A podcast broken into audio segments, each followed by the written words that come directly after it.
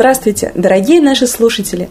На календаре 21 апреля, и мы продолжаем говорить на интереснейшую тему, которую мы начали обсуждать несколько дней назад. Мы поговорим о реальных подтверждениях того, что высший разум действительно существует, иначе просто невозможно объяснить многие явления нашей жизни. Пожалуй, самое примечательное, что мы, люди, можем наблюдать в окружающей нас Вселенной, если не считать нас самих, это растительный и животный мир, населяющий нашу Землю.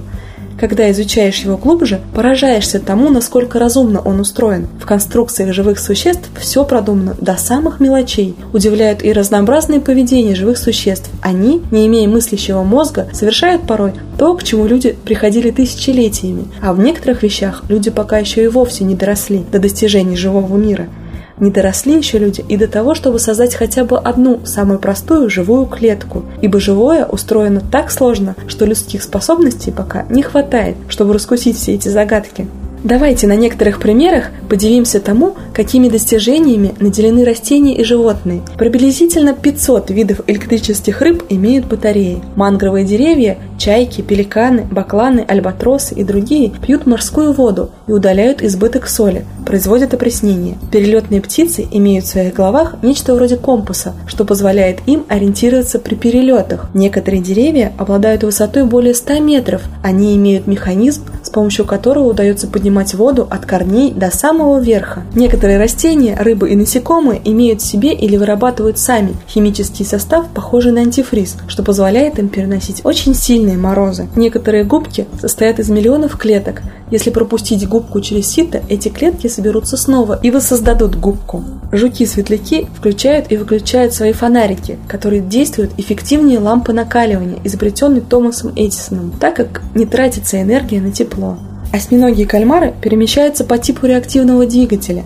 Один вид бактерий перемещается, вращая свою нитевидную спираль, подобную штопору, по принципу ротационного двигателя. Летучие мыши, морские свиньи и киты Птицы глуахара в своих передвижениях используют эхолокацию. Микроскопические радиолярии, регулируя свой вес, поднимаются и опускаются в море. Тоже делают наутилусы и каракатицы. Некоторые водяные жуки прихватывают с собой под воду воздушный пузырь и используют его в качестве легкого. Этот пузырь забирает из воды кислород, а от жука углекислый газ. Особенно хочется отметить, что многие животные обладают заложенными в них программами-инстинктами. То, что совершают животные, наделенные такими инстинктами, можно показать на нескольких примерах. Детеныш кенгуру величиной с фасоль, слепой и слаборазвитый, знает, что для того, чтобы выжить, он должен сам, без посторонней помощи, пробраться сквозь мех матери к ее животу, залезть в мешок и прикрепиться к одному из ее сосков. Один вид стрижей создает свои гнезда из слюны. К началу периода размножения слюнные железы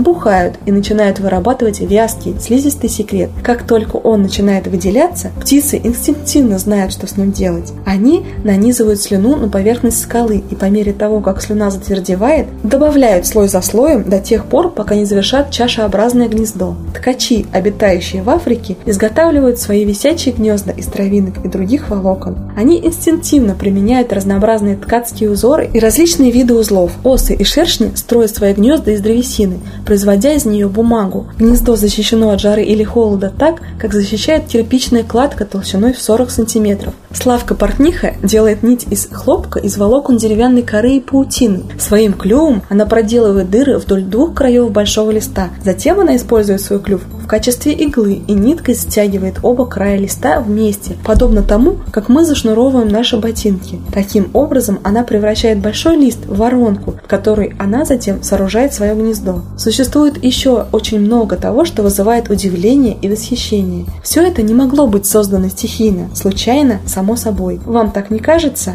Давайте обсуждать эту тему. Будем рады обратной связи ваших мыслей на эту тему в наших группах ВКонтакте и Одноклассниках. А теперь давайте послушаем песню замечательного автора Светланы Лада Русь.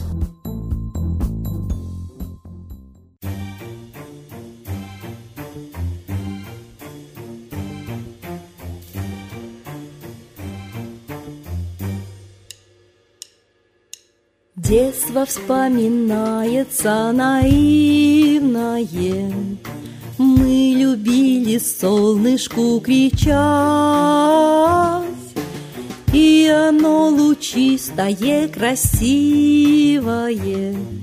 Детство мне напомнило опять. Солнце, тебя накрыла гроза. Солнце, не смотрим мы в небеса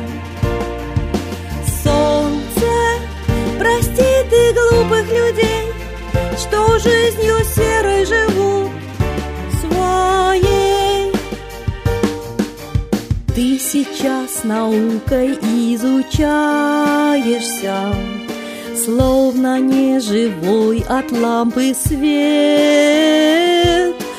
Только знаю, ты всегда стараешься Нас избавить от проблем и бед. Солнце, прошу тебя, не грусти тебе планета в пути Солнце, поймем мы мудрость твою, Ты за людей и любовь в бою. Если снова станем мы на солнышко, Словно дети малые смотреть, Души вылечит оно до донышка И не даст планете умереть. Солнце, тебе кричу в небеса, Солнце, опять ты слепишь глаза. Солнце, ты жизнь И рассвету опять ведешь.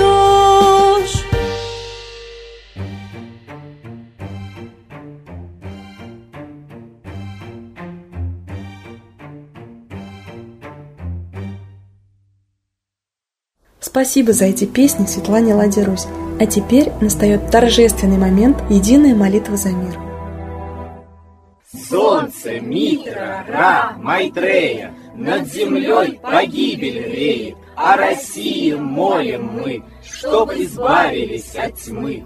Снова выборов обман, На страну навел дурман. Помоги убрать нечистых, Заговорщиков речистых, Добрых, смелых нам собрать, Помоги святую рать, Дай правителя народу, Чтоб с ним вышли на свободу. Вся Россия смотрит в небо, Духа просит, а не хлеба, Войск небесных легион, Ждем, чтоб воссиял закон. Солнце, дай планете мир, Сатаны, закончи пир, Выбор ложный отмени, Лица власти замени, Дай правителя народу, Что в стране он дал свободу. Возродить хочу я Русь, За судьбу страны возьмусь.